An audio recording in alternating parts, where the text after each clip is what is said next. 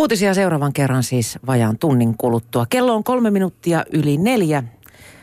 Oikein hyvää hiukan suttuista iltapäivää Yle puheesta toivottaa Mia Krause.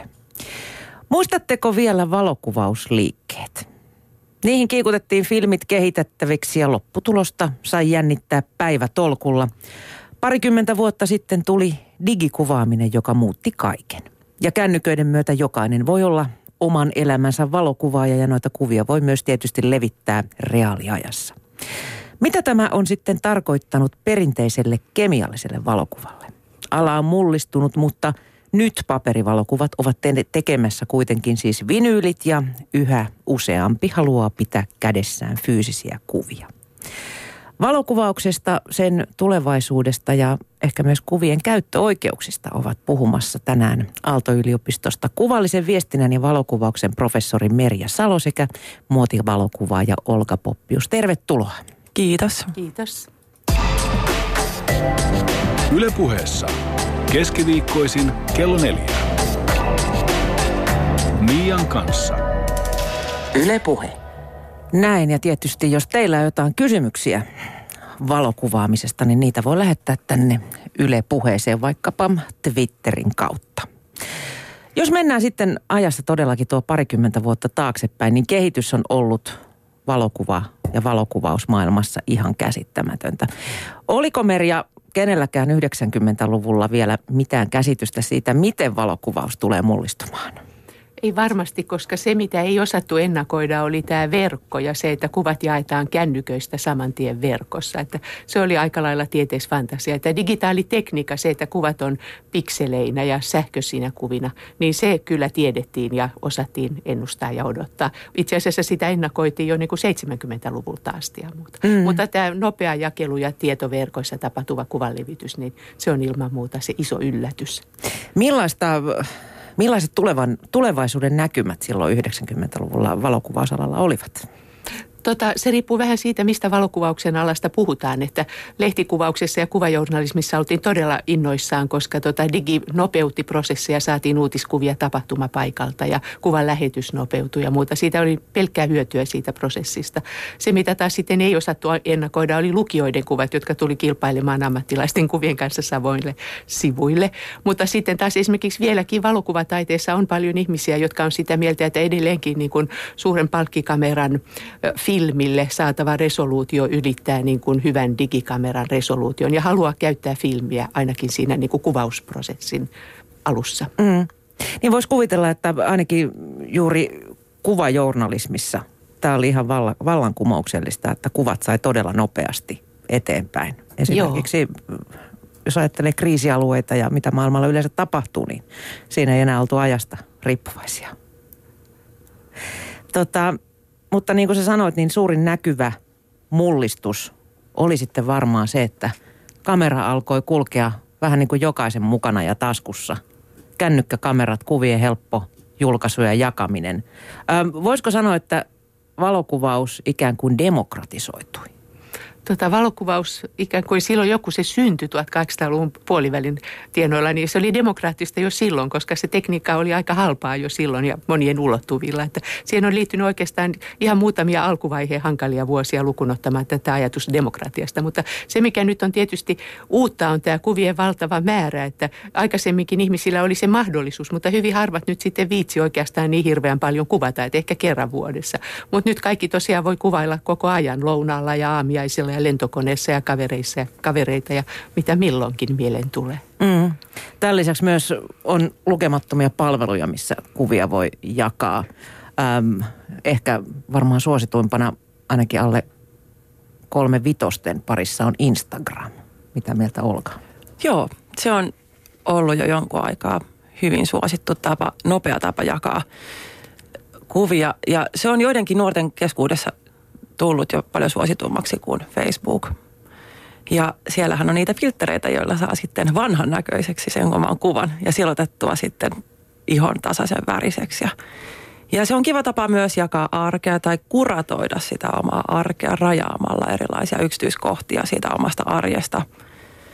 Ja siellä on, siellä on ollut todella, todella suosittua semmoinen selfie, meininki. Mutta se on myös uusi tapa ilmaista itseään siinä mielessä, että, että tuota, siinä jotenkin ollaan olemassa sen kautta myös joissain yhteisöissä.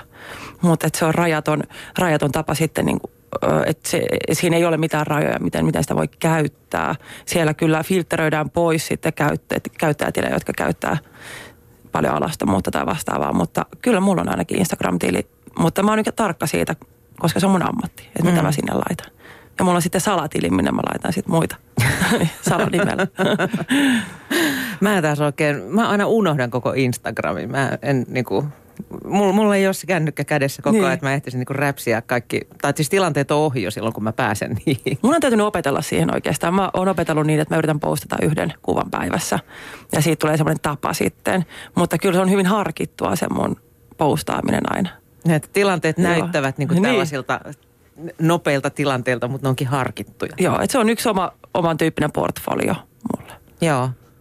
Tota, toinen, mitä kännykkäkamerat sitten on tehnyt, sä puhuit jo Merja, ähm, tai puhuttiin tästä kuvajournalismista, niin tota, ähm, on myös sitten nämä lukijakuvat.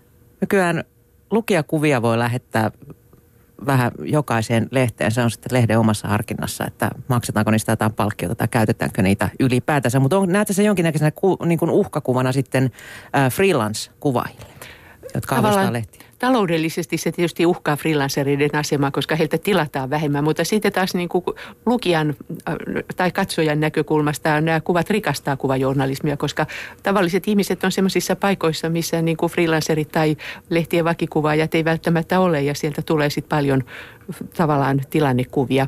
Ja tietysti kolareitahan kuvaa varmasti paljon ihmiset ja niitä ei kaikkia julkaista, mutta sitä ajatellaan joku tsunami, jossa on paljon lomaviettäjiä asiassa rannalla ja tota, siinä on tavallaan aivan samanarvoisessa asemassa kaikki, joilla on kamera, oli he ammattilaisia tai amatöörejä. Että siinä mielessä tota, lukijan kuvat on tärkeä. Mm, se voi olla niin yleisön osa. palveluna myös. Kyllä.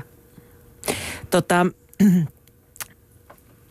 Olga, sä kuvaat paljon studiossa. Miten, miten tota niin, tämä, että jokainen voi olla oman elämänsä muotikuvaaja, niin mitä se on tarkoittanut ö, niin kuin studiokuvaukselle? No oikeastaan siis silloin, kun mä aloitin opiskelemaan valokuvausta, meidän vuosikurssi oli ensimmäinen, joka opiskeli digillä. Ja mä silloin aavistelin sitä, mitä tämä voi olla ja kauhistelin, että ei vitsi, nyt, on, nyt tulee kova kilpailu. Mutta käytännössä se on osoittanut sen, että se määrä ei takaa sitä laatua. Vaan että jotta pystyy ottamaan laadukkaita kuvia, niin pitää ymmärtää valosta ja tekniikasta sen verran, että, että kun kuvataan studiossa, niin silloin ei ole luonnonvaloa. Sun täytyy rakentaa se valo niin, että se on kaunis. Jos on ihmiskuva kyseessä, niin jokaiselle ihmiselle sopii erilainen valo. Ja se tietty, mä, tietty tyyli sitten, mikä tulee siitä, kun kuvaa jo pidemmän aikaa, niin sitten sulta aletaan nostamaan sitä sun tyyliä, joka on tullut sitten satojen tuhansien otosten jälkeen.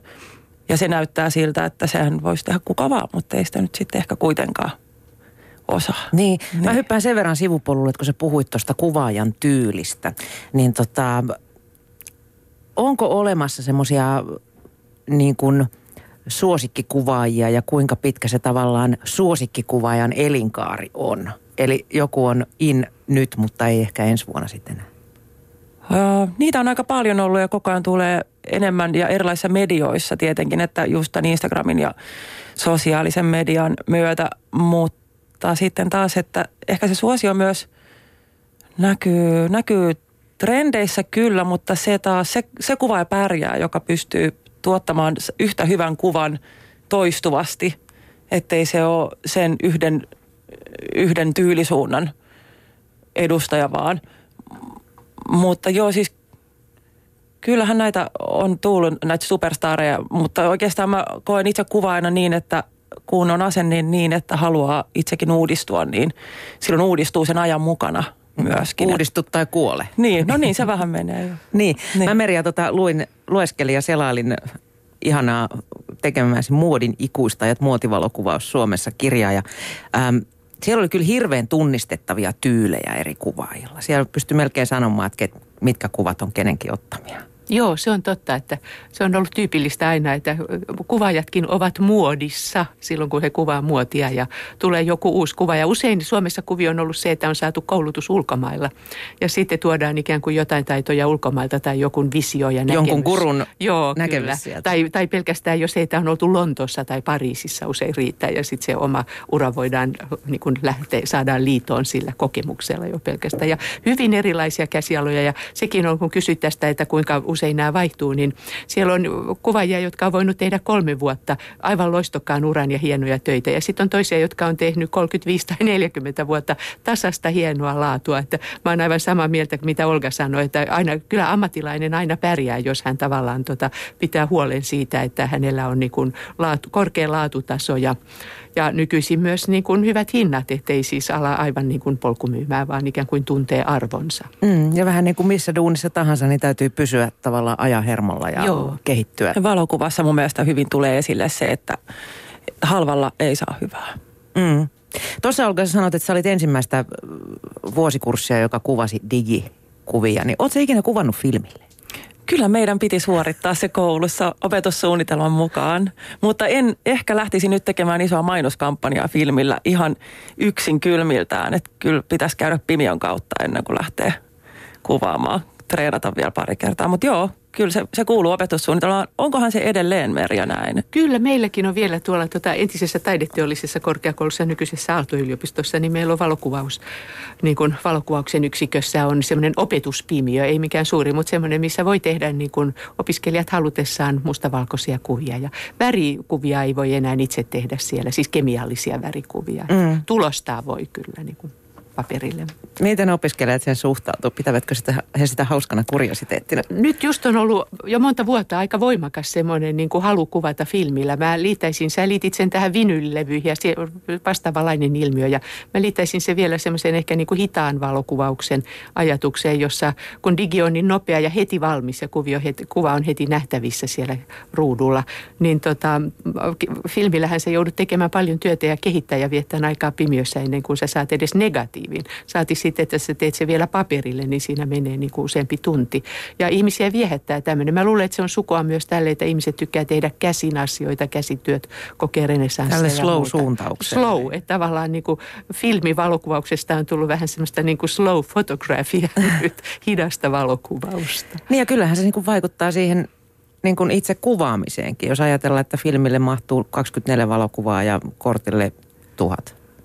Joo, semmoinen niin kuin mättö ei mm. onnistu filmillä, vaan täytyy miettiä, mitä kuvaa. Ja hyvin paljon kuulee myös sitä, että ihmiset sille vähän jopa mystifioi filmiä. Että itse on kuitenkin niin kuin elänyt filmikaudella pitkään, niin tota, muistan hyvin, miten tavoitteena oli mahdollisimman pieni rae, varsinkin näyttelyvedoksissa ja tämmöisissä niin kuin isokokoisissa printissä. Ja sen mahdollisimman pienen rakeen eteen tehtiin paljon niin kuin työtä.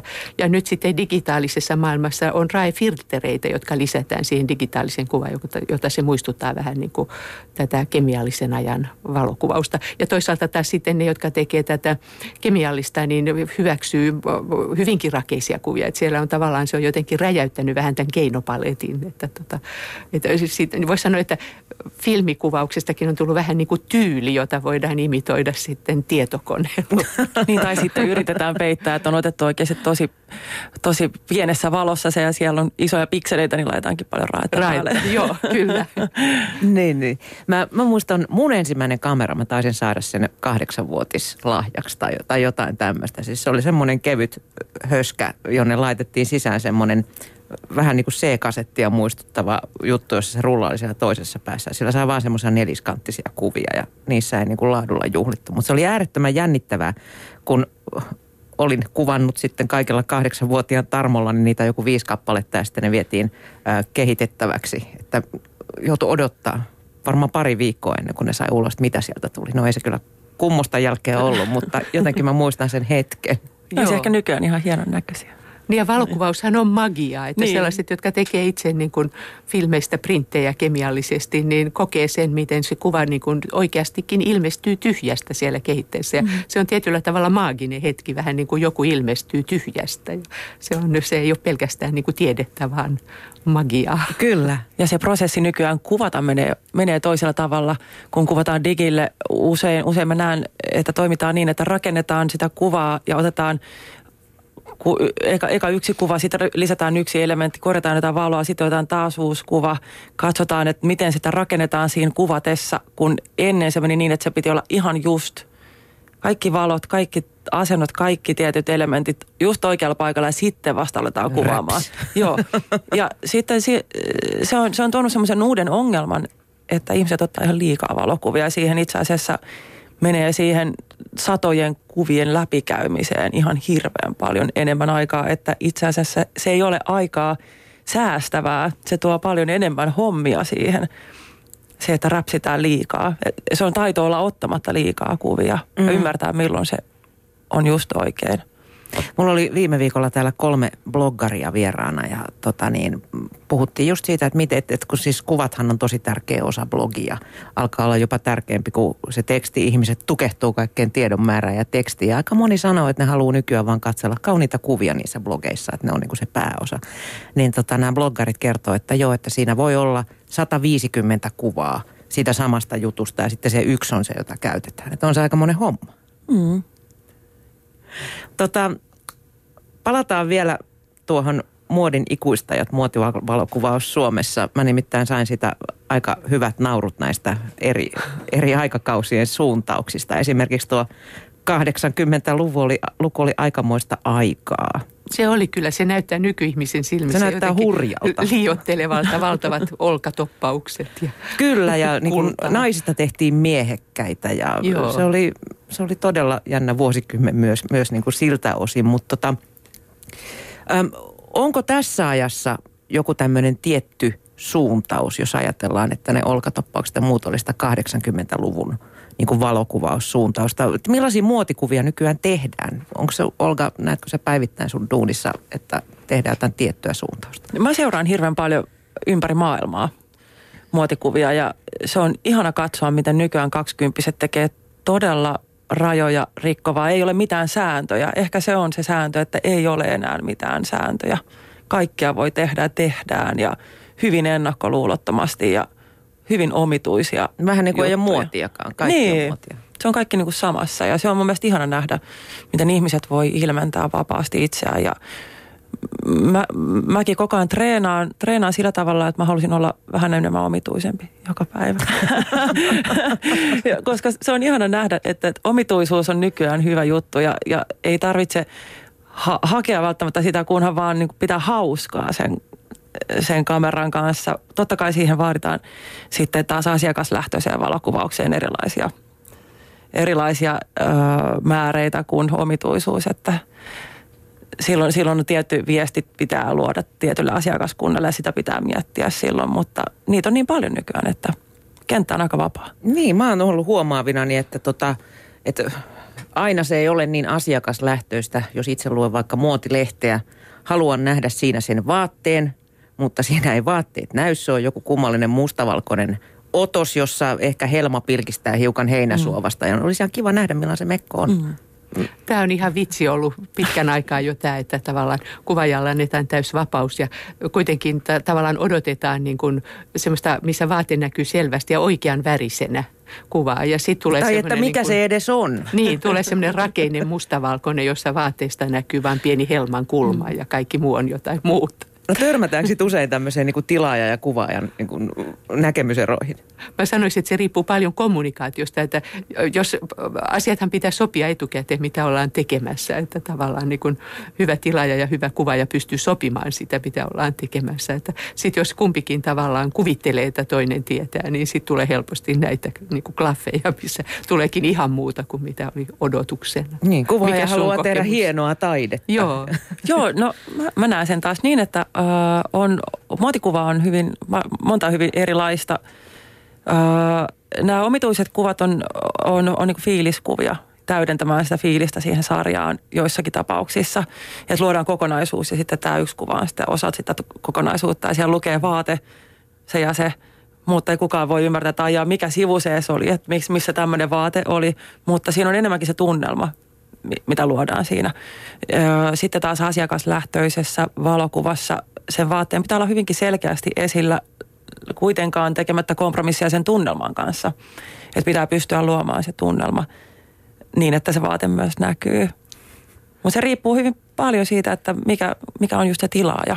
Mm. Niin ja sitten kun sä sanoit tavallaan, että onko meidän ajassa joku tämmöinen, niin kuin, mikä on 80-luvun tämmöinen tunnistettava kasari luuk, leveät hartiat ja muut, niin tota, mä luulen, että meillä on hyvinkin tunnistettava niin kuin muoti tällä hetkellä ja muotikuvaustyyliä. Se näkyy yllättävän selvästi sitten semmoisissa aivan niin kuin peruskatalogikuvauksissa, kuten joku vaikka Stockmanin tai aikaisemmin Antilan niin kuin tämmöiset postimyyntiluettelot tai, tai tuoteluettelot, missä tehdään kohtalaisen yksinkertaisesti, mutta kuitenkin siellä on ne vaatteet ja siellä on ne mallit ja siellä on poseeraus. Ja jos me otetaan 50-luvun Antilan luettelo ja tämän päivän Stockmanin niin kuin tavallaan kanta-asiakasluettelo, niin ne on häikäisevästi erilaisia ja silloin se meidänkin ajan tyyli näkyy, mm kun se rinnalle tuodaan joku muu. Mm.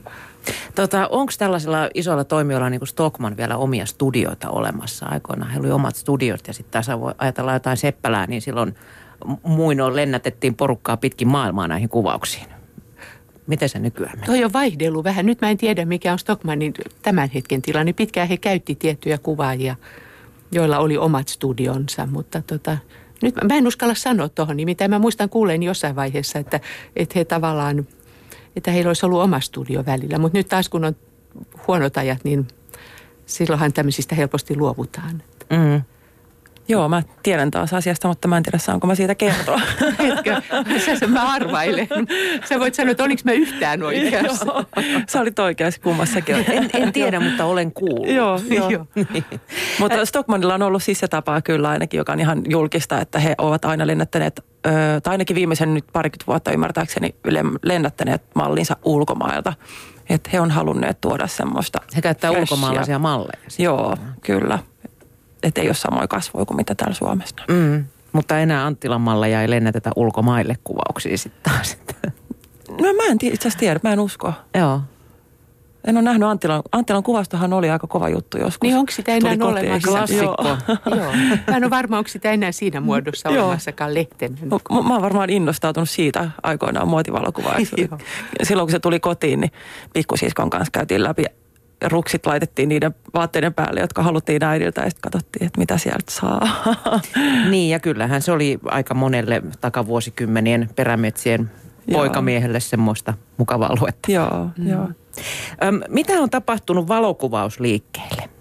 Vieläkö sellaisia ihan takavuosikymmenten valokuvausliikkeitä löytyy, minne niitä filmiä vietiin kehitettäväksi ja sieltä sitten noukittiin. Niiden määrä on, ne on kadonnut. On, se on romahtanut, että on enää ihan muutamia.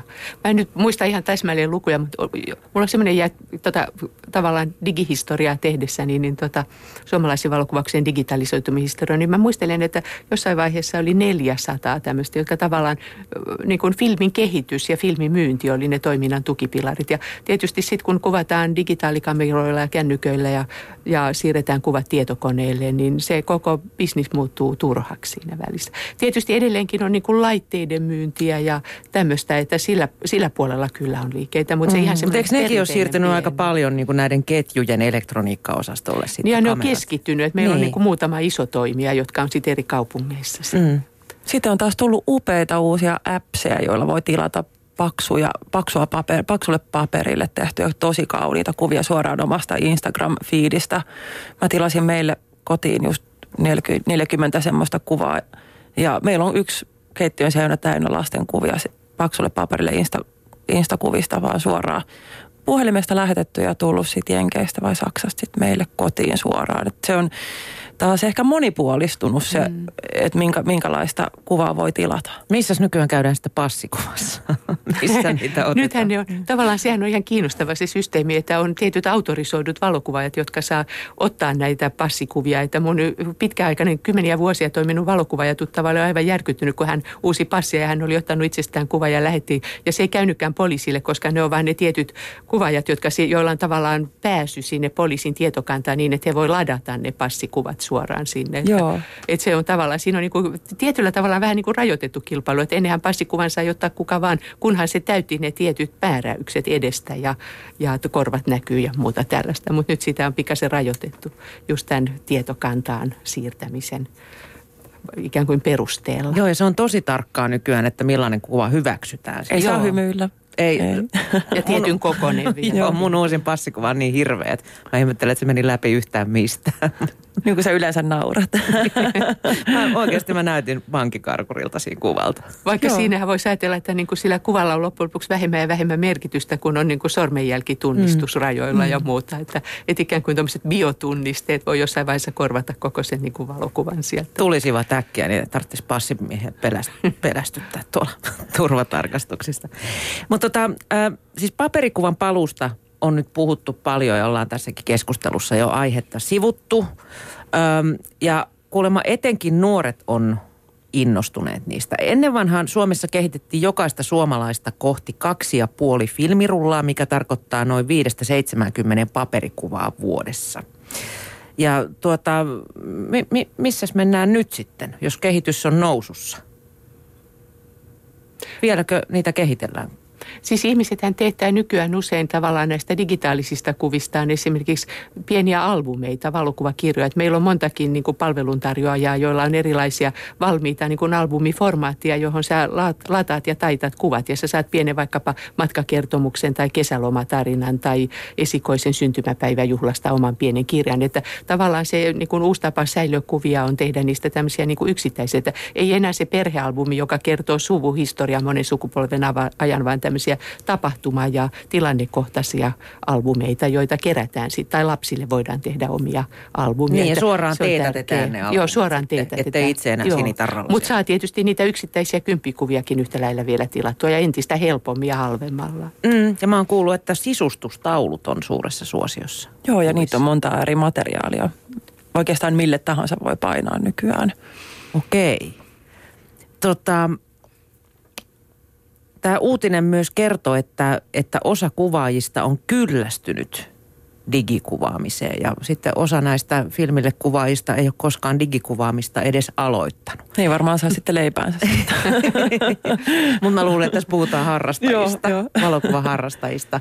Eli onko koko ajan kuitenkin säilynyt rinnalla täällä, tämä filmille kuvaaminen, myös harrastajapiireissä? Kyllä se pienessä mitassa ja filmien hinnathan on noussut valtavasti ja valikoima vähentynyt, mutta kyllä jotkut sinnikkäät niitä tilaa, jos sitä haluaa käyttää ja vaikeaksi se on kyllä tullut, että siinä mielessä mitään niin kuin jää järkevää syytä harrastajalla ei ole kyllä siellä, mutta jos, jos haluaa, niin kyllä se mahdollista on. Niin, kyllähän sitä rahaa kaikkeen saa menemään. Niin.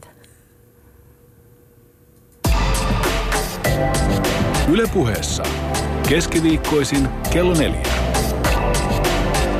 Mian kanssa. Yle Puhe. Ja tänään puhutaan siis valokuvauksesta, sen tulevaisuudesta ja vieraana ovat Aalto-yliopistosta kuvallisen viestinnän ja valokuvauksen professori Merja Salo sekä valokuvaaja Olga Poppius. Tuossa jo mietittiin näitä syitä tähän, että edelleen fi- tai että filmikuvaaminen on nousussa ja paperikuvia tilataan, niin mietittiin vähän niitä syitä siinä taustalla. Onko se se, että halutaan pysyvämpää ja halutaan fyysisiä kuvia? Mä tekisin tässä Halutaanko nyt semmoisen- hiplata ja selata vai halutaanko olla niin kuin varmoja, että se ei oikeasti katoa minnekään niin kuin tuolta pilvestä saattaa hävitä? Joo, mä tekisin tässä nyt semmoisen pienen ikään kuin selvennyksen, että, että sekä filmin kuvia että digikuvia voi molempia tulostaa paperille tai Mm. vedostaa paperille. Että se ero ei ole ikään kuin digi- ja paperikuva, vaan se on digi ja filmi. Ja Mm. mm. molemmilla ikään kuin kuvaamistavoilla otettuja kuvia voidaan kyllä tulostaa Joo. Paperille. Mutta nyt meillä on vaan tavallaan digin ansiosta paljon enemmän muitakin vaihtoehtoja katsoa kuvia. Että ennen se niin kuin harrastajalle esimerkiksi se oli se kymppikuva, mikä oli se, että sä et oikeastaan mitään muuta saanutkaan. Ja sait tuplakuvat ehkä tai jotain muita tämmöisiä niin kuin myyntikikkoja Kaverille ja muuta. kans. Joo, mutta se oli aika lailla se, mitä kuoresta otetaan, minkä sä sitten sait sieltä ja muuta. Mutta nyt sä voit katsoa niin kuin kuvia heti siitä kännykän ruudulta tai pistää niitä tota, tietokoneelle tai suurentaa tai heijastaa datatykillä kodin seinälle ja, tai vaikka naapuritalon seinälle, jos on oikein hyvä tykki ja muuta. Että, että tavallaan se niin kuin kuva on muuttunut jollain tavalla semmoiseksi niin kuin joustavammaksi ja ikään kuin monialustaisemmaksi, että se paperi ei ole ainoa. Mutta nämä syyt, mitä sä sanoit, että miksi silti paperia suositaan, niin ne on kyllä just noin, että vittiavaruuteenhan tunnetusti häviää aika nopeasti asioita, kun tulee pieni IT-häiriö koneisiin ja muuta. Ja se paperinen on, se niin kuin kysy ja unohtuu usein jonnekin ja sitten se löytyy sieltä, että suuri osa valokuvistahan on tavallaan tullut esimerkiksi valokuvahistorian sillä, että ne on jäänyt jonnekin kellareille ja ullakolle ja sitten ne on kymmenien vuosien kuluttua löydetty ja ihastuttu, että onpa hienoja ja muuta. Että, että mä, siinä mielessä digitaalisuus on pikkasen huolestuttavaa, että kun ne kuvat jaetaan ja, ja tavallaan usein deletoidaan sitten näiltä omilta laitteilta, niin sen jälkeen ne on helposti kadonneet. Mm. Mun täytyy kyllä myöntää, että mä en ole ikinä tulostanut varmaan yhtään kuvaa, että ne on kyllä kaikki siellä jossain korteilla tai pilvessä tai missä lienevätkään. Mä luulen, että se johtuu siitä myöskin, että ihmiset ei tiedä sitä, että kuinka itse asiassa, itse asiassa helppoa se onkin tilata sit suoraan kännykästä niitä. Ja mä oon kokenut meillä ihan kotona sen, että mun lapset, jotka on 4- ja 7-vuotiaat, se on niille hirveän tärkeää nähdä niitä kuvia ympärillä, koska heillä ei ole Facebookia tietenkään ja he ei selaa niitä kuvia, mitkä mulla on ehkä Facebookista. Ja ne rakentaa identiteettiä myöskin sen kautta, että tuossa on meidän perhettä ja tässä me ollaan oltu tuolla ja, ja muistatko äiti, kun me ollaan tässä, ollaan Roomassa ja näin. Niin se, mä koen, että se on niin heille myös hirveän tärkeää. Että mä tein, mä tein itse sen heidän takia. Mm. Niin, se luo niin kuin yhteisiä muistoja, Joo. jotka on helposti katsottavissa ja jaettavissa Joo. ja yhdessä. Ei niin, että jokainen tuijottaa niitä omalla näyttöruudulla Joo. jossain omassa kotterossaan. Ja, ja niitä on hauska näyttää sitten kaverille, että hei me ollaan oltu tuolla. Tai että. Mm. Onhan semmoisia nyt näitä uusia keksintöjä, on esimerkiksi semmoinen valokuvakehys, jonka voi pitää pöydällä ja jossa kuvat vaihtuu. Että siellä on tavallaan sinne ladataan pieni määrä kuvia ja se vaihtaa niitä. Mutta mä en oikein missään nähnyt sitä käytössä. Että mä en muista käyneeni yhdessäkään kodissa, missä olisi niinku piirongin päällä tämmöisiä Joo. digikehyksiä, joissa kuvat vaihtuu. Vaikka se keksintö on ollut jo aika pitkään olemassa. Joo, mäkin olen nähnyt pelkästään mainoksissa. Joo. Niitä. Mä en tiedä, tulisiko se jotenkin vähän niin kuin semmoinen levoton fiilis, että mm. siinä joku kuvasarja vaihtuu pianon päällä. Mä oon nähnyt kaupoissa, missä pyörii eri tarjoukset. Tota, kun selaa noita omia joitain vanhoja albumeitaan lapsuudesta, niin me tuossa Mati ja Suvin kanssa jo muisteltiin, että ne oli sellaisia niin kuin pahvisia kansioita, joissa oli sitten pahviset tällaiset liimalevyt siellä ja sitten päälle vetästiin sellainen kelmu, joka aikojen saatossa siinä se haperoitu, haperoitu eikä oikein pysynytkään ja niinpä ne kuvatkin ovat jo mennyt sekaisin. Kauniisti sanottu, Joo. menneet sekaisin ja sitten patinoituneet sellaisiksi kellertäviksi. Millä, millä tavalla val, valokuvia tulisi säilyttää tänä päivänä? Onko ne kenties parempi laatusi. No jos me nyt puhutaan näistä paperikuvista, Joo. paperille tulostetuista kuvista, niin kyllä se edelleenkin on niin kuin pimeässä, koska laatikossa tai muualla, koska valo on sen niin kuin suurin ikään kuin haalistaja ja värien muuttaja ja muuta. Että pimeässä ja albumihan on ollut aika hyvä. Se oli hirveä, että sinne rupesi tulee niitä muovilehtiä, koska ne tavallaan syö ne kemiat sieltä ja värit ja muuta ja pilaa kuvat. Mutta sillä tavalla, että siellä on vaikkapa vain joku ohut välipaperi tai ei mitään välissä. No niissä tosi vanhoissa albumeissa olikin Niissä oli, joo hämähäkkipaperit joo. ja muut tämmöiset. Joo. Et kyllä siis pimeässä ja just ehkä tällainen albumi tuo sen tietyn järjestyksen, mutta yhtä jos vain säilyvyydestä puhutaan, niin kenkälaatikko on erittäin hyvä säilymistapa. Ja, ja sitten vielä, jos ei ole kosteassa missään niin kuin kylmällä ullakolla, niin sillä tavalla ne kyllä säilyy. Mm. Voiko tota vanhoja valokuvia sitten, jos sulla on paperisia, eli ei, jotka eivät ole filmillä, niin vo, voiko niitä jotenkin entisöidä, jos ne on aikojen saatossa kärsinyt? Joo, niitä voi retusoida kyllä. Mitä niille, voi, mitä niille tehdään silloin? No se on käsityötä, niihin ö, korjataan, korjataan niitä värejä, mitkä on haalistunut lai, laikukkaiksi, että ni, ne, niitä maalataan periaatteessa harmaan eri sävyillä sitten korvaamaan että se luodaan uudestaan. Sitten. Niin, digitaalisesti. Siis. Digitaalisesti, Tavallaan skannataan ja sitten joo. ruudulla entisöidä. Kaikki repeämät ja muut joo. voidaan poistaa, jos halutaan. Ja se, tämmöisiä palveluitahan on kanssa, Joo. että ihmiset retusoi vanhoja kuvia ja ehostaa niitä. Ja itse asiassa tuosta retusoinnista mä, mä oon ollut usein, usein ihmisten kanssa keskustelussa semmoisissa ihmeellisissä keskusteluissa, että ne kysyy, että onko toi nyt sit kuvan käsitelty, toi kuva, onko toi photoshopattu. Ihmiset ei ymmärrä sitä, että Photoshop on vaan Vimeo, missä on tarkemmat työkalut käytännössä. Ja sun täytyy ymmärtää, mitä sä teet sillä, jotta, jotta sä tiedät, että, että se palvelee se ohjelma sua. Kuvan käsittely on ollut olemassa siitä lähtien, kun kuva, kuva on alettu tekemään pimiössä. Siitä lähtien, kun on alettu valottamaan filmiä. Joo, Joo, kaikki kuvat on käsitelty Joo. ja se on ihan kyllä, että semmoista niin kuin luomukuvaa, joka, joka oli ilman mitään teknologiaa, niin semmoisia on vaan varjokuvat tai muut Joo. luonnossa näkyy.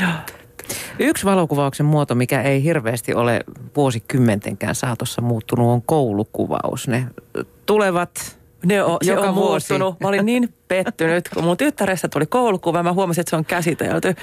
Miksi mun tyttäre, tyttäreni ihon oranssi? Et se on sinänsä pettymys, että ne käsitellään myös. Niillä on semmoinen tietty standardi, minkä koneen läpi ne menee.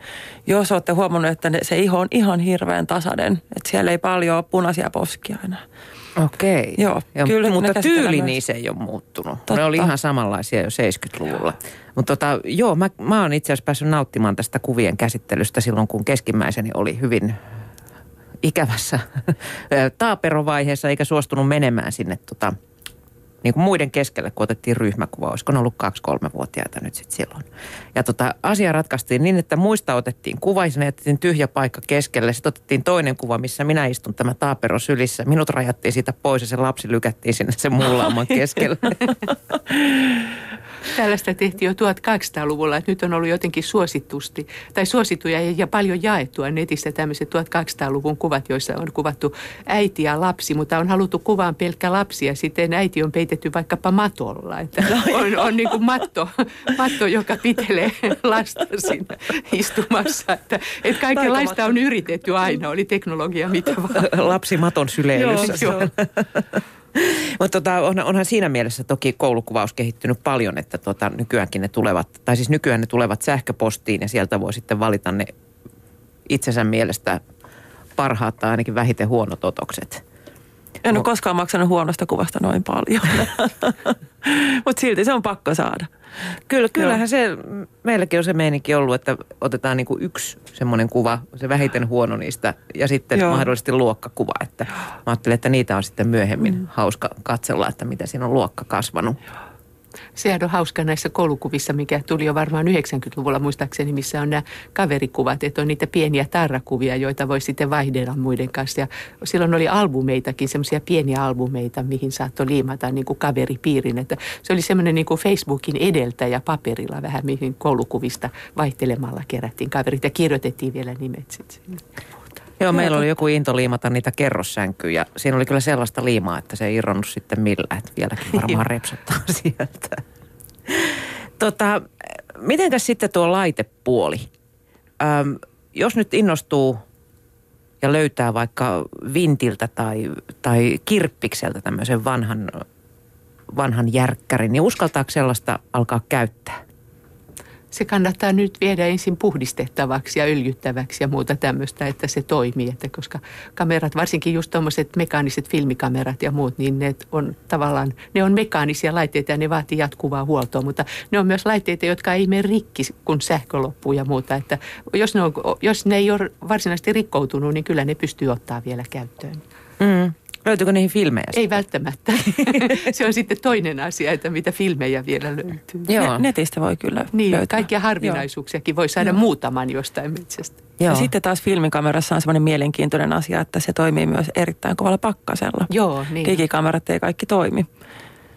Se saattaa olla se raja jo jossain miinus kahdessa kymmenessä, että ei digikamerat enää toimi. Mä olen huomannut Joo. tämän eräissä kuvauksissa. Okei. Ikävää, kun kamerat hyytyi siihen paikkaan. Mutta tota, yksi mun tuttavani hehkutti vähän aikaa sitten juuri sosiaalisessa mediassa sitä, että hän on löytänyt joku mielettömän vanhan leikan vintiltä ja pohdiskelee, että miten se ottaa käyttöön. Mi- Minne tollainen kannattaa sitten viedä? Jonnekin ammattiliikkeeseen ihan. On, kamera, kamerahuoltoja on olemassa ihan, että ne ei ole vielä, nekin on varmasti vähentynyt, mutta tota, kyllä niitä vielä on. Ja jos ei muuta, niin ainakin tunnearvoa sitten tuolla. Sellaisen on kaunis Joo. koristeesineen. Mm. Toinen, mistä puhuttiin, epäilimme, että itse Polaroid on mennyt jo konkurssiin ajat sitten, mutta siis nämä Polaroid-tyyppiset kuvathan on nykyään myös valtavassa suosiossa. Nuoriso on löytänyt ne uudestaan ja niitä käytetään muun muassa häissä korvaamaan tota vieraskirjaa, että jokaisesta räpsäytetään Polaroid-kuva ja sen saa sitten ottaa siitä saman tien mukaansa. Tota, Oletteko te tai onko Olga huomannut, että tällainen tekee tuloa, että porukat räpsii Polaroideja? Joo, kyllä. Nuoriso etenkin on kiinnostunut siitä ja, ja on itse asiassa kaupoissa on myynnissäkin Polaroid-kameroita sekä filmejä ja erilaisia. Ö, Mä löysin itse asiassa Amazonista semmoisen, kun itse etsin Polaroid-kameraa yhteen Miksi? projektiin. niin tota, löysin semmoisen palvelun, jossa voi ostaa jopa oman kannettavan pimiön. Ja se on aika kova juttu. Se ei ole edes hirveän kallis.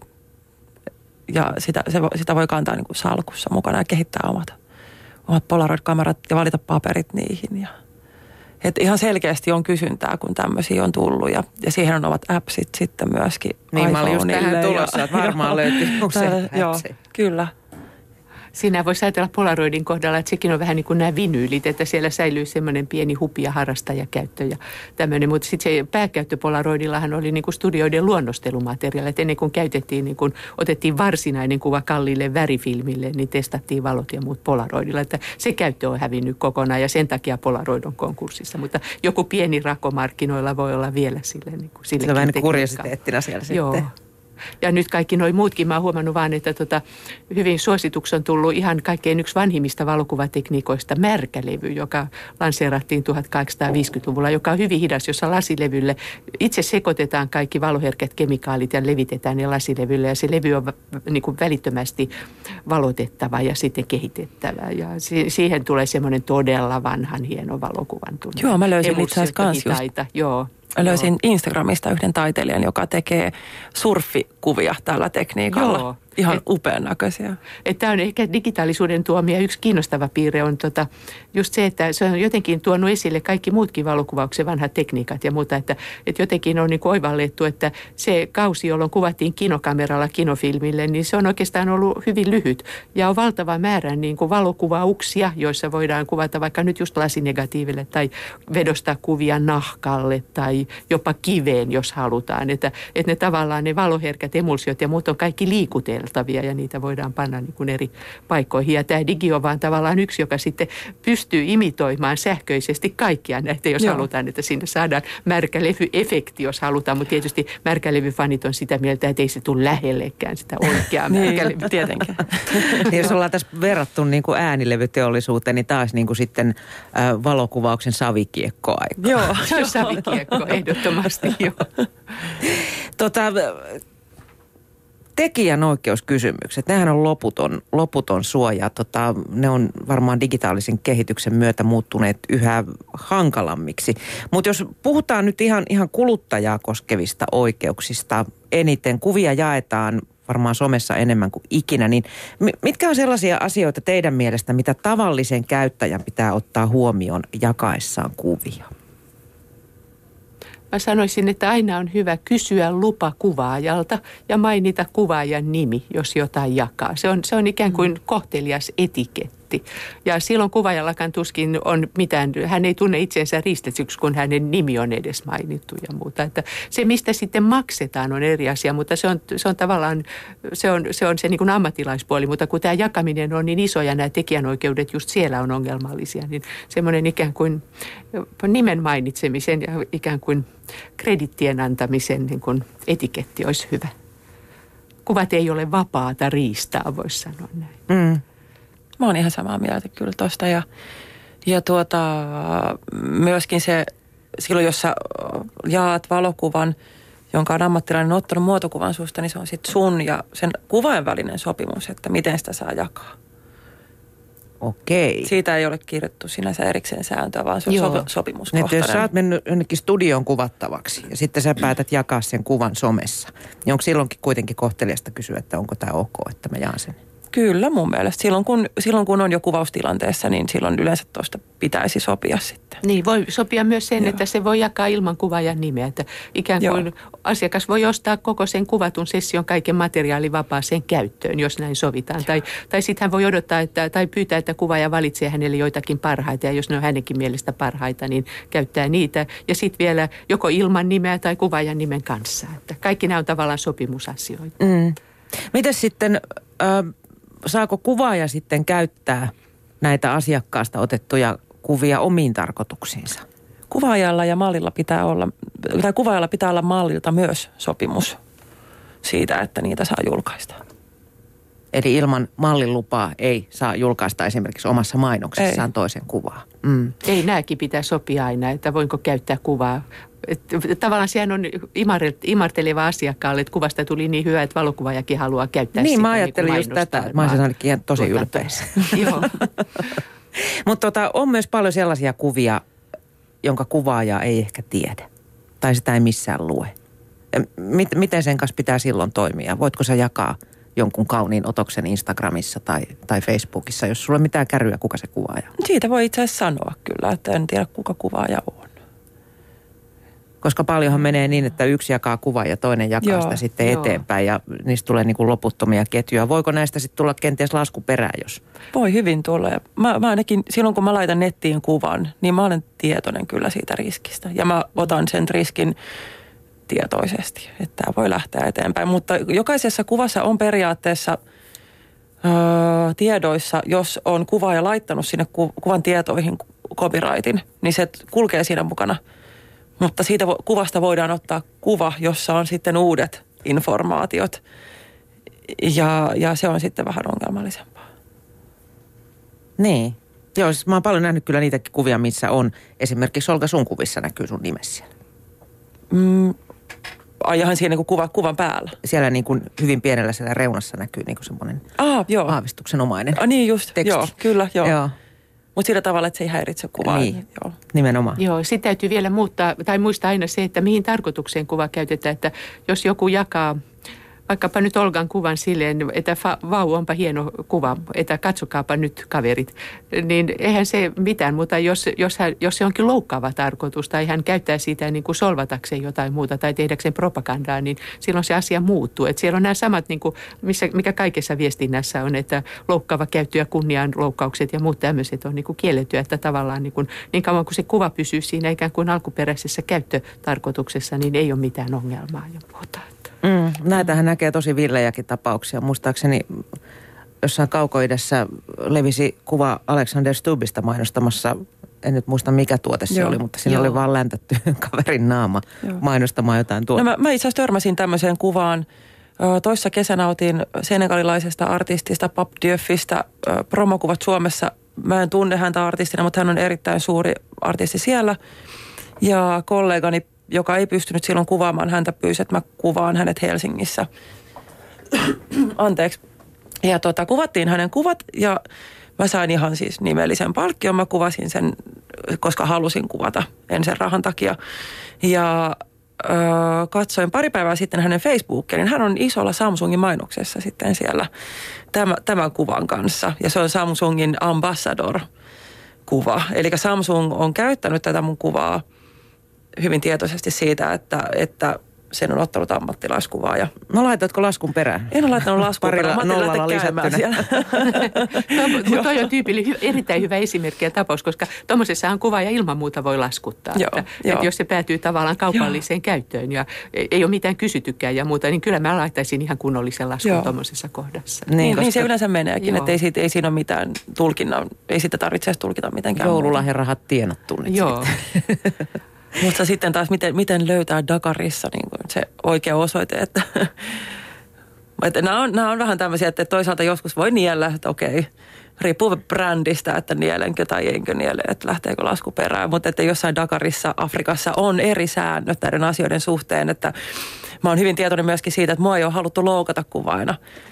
Mutta heillä on vaan hyvin erilainen käsitys kuvien oikeuksista. Ei ole mitään semmoista käsitystä. Että, Ei ole, ei kuva- ole tämmöistä maailmanlaajuista Joo. yhteistä käsitystä, Joo, mikä ei. kellekin kuuluu. Joo.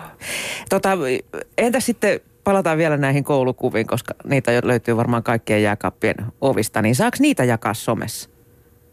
Jos räpsäsee niistä vaikka kuvan kännykkäänsä ja pistää somessa jakoon, niin tuleeko siitä sitten joku tuplalasku perään? En usko. ei, ei mä, mä uskoisin. Mä en ole koskaan katsonut, mi- millä tavallaan koulukuvaamojen sopimuksia, miten he toimivat, mutta mä oon ymmärtänyt, että siinä kyllä kaikki kuvan käyttöoikeudet on sillä kuvan ostajalla. Että sitä voi liimata lompakkoon tai panna Facebookiin tai ihan mitä tahansa. Siis sitä kuvaa, jonka on ostanut, mutta tietysti sitten se niin kuin luokkakuva tietysti on, siinä näkyy paljon muitakin lapsia. Ja nykyään siis laps, lasten kuvaaminenhan on muuttunut jotenkin hyvin tule, tulenaraksi. On, joo.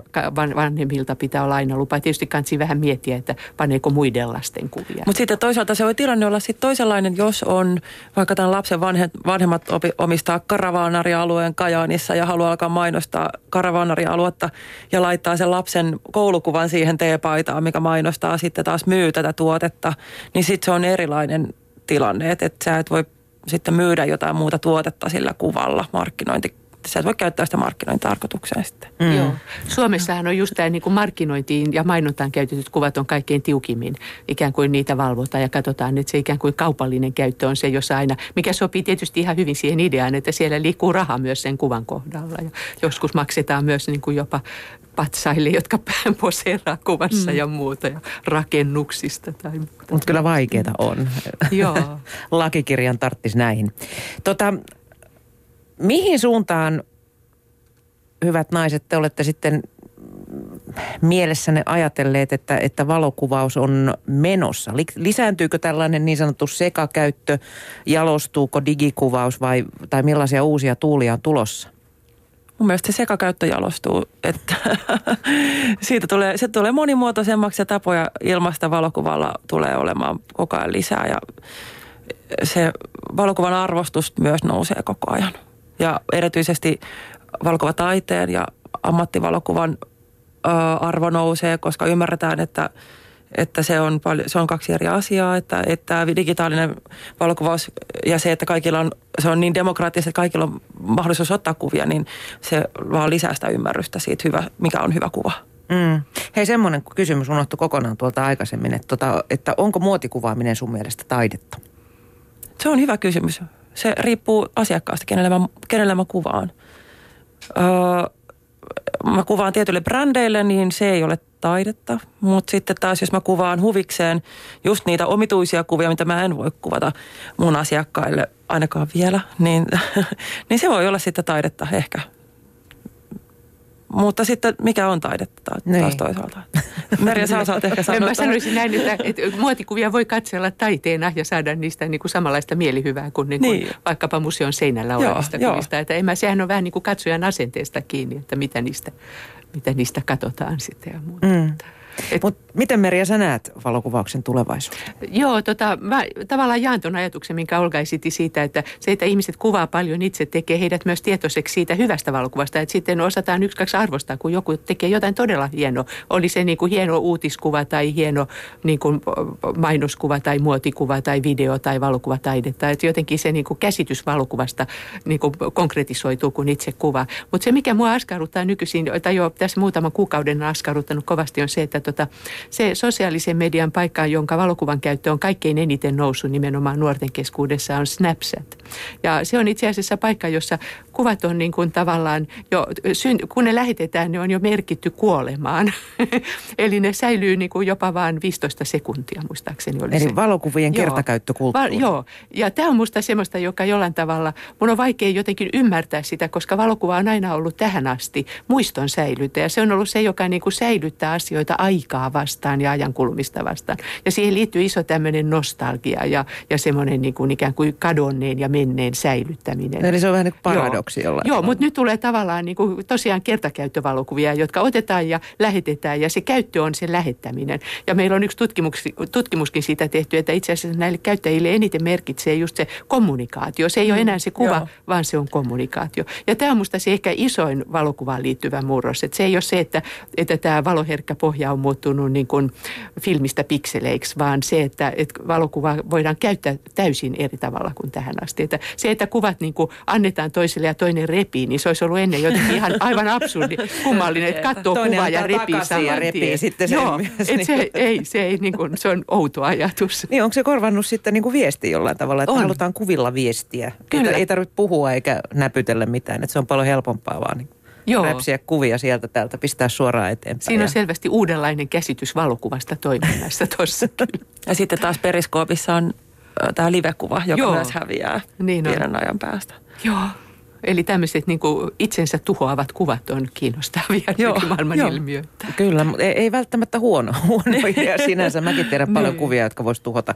Niitä ei kerkeä retusoimaan. Niit, niit, ei, niitä, niitä ei kerkeä retusoimaan. Entä sitten kalustopuolella? Onko siellä tulossa jotain mullistavaa? Totta kai siis kehitys kehittyy koko ajan.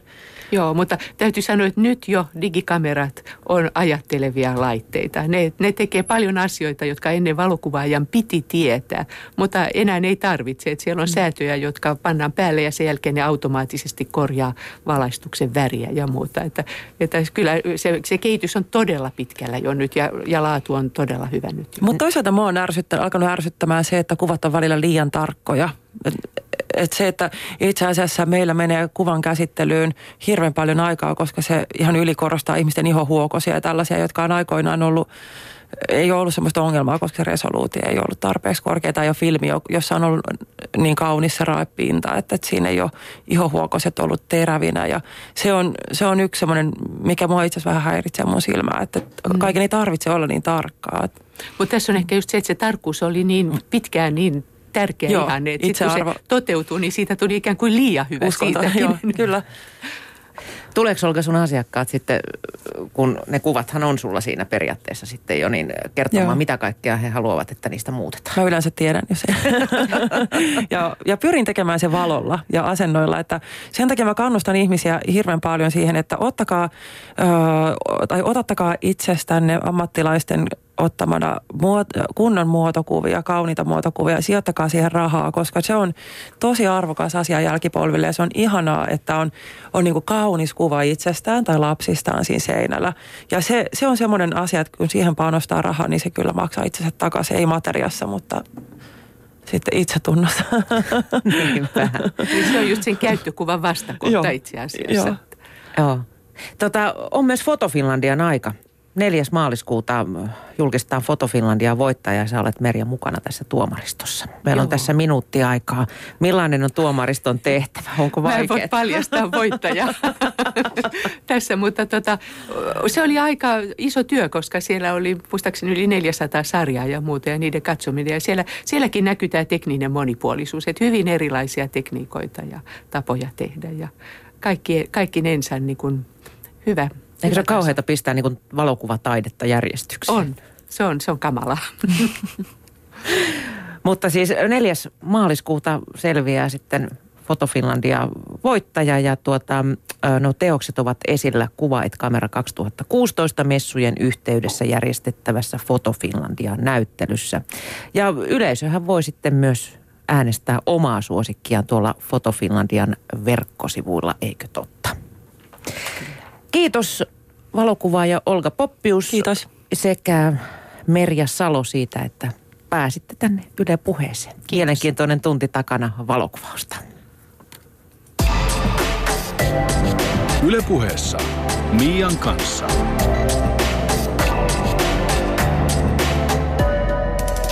Yle puhe.